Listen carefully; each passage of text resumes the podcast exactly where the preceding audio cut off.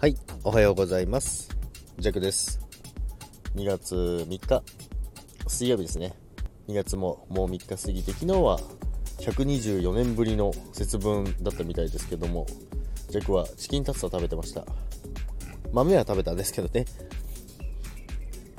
ということでですね、今日は占い、4位だったんですけどね、順位的にはなかなかいいんですけど、で、意外な人から連絡が来ますということでですね、意外な人からのまた情報が得られるらしいです。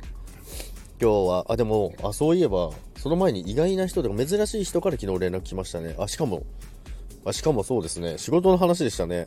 今思い出しました。今日言われましたけども、今日言われましたけどじゃないや、今日の占いで言ってましたけども、昨日ですね、昨日連絡来ましたね、そういえば。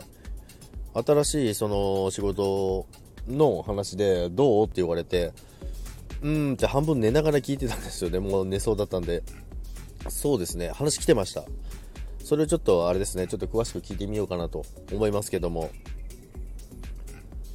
今日はですね、サムネにもある通り、これ不動産投資会社のあのサムネなんですけども、あまりにもすごいインパクトがあったんで、ちょっと載せてみたんですけども、皆さん知ってますか？このリノシーって。別にあの宣伝とかじゃなくてですね、ちょっとパッと昨日広告が出てたんですけども、すごいインパクトだなと思って、ちょっと載せてみたんですけど、内容が、内容がっていうか、その、タイトルがですね、まだ貯金しかしてないの、なんですよ。いろいろ、笑っちゃいましたけどね。ということですね、ちょっと面白い広告もありながらですね、今日は、今日も楽しく過ごしていきたいなと思います。今日も皆さん、良い一日をお過ごしください。それでは、いってらっしゃい。バイバイ。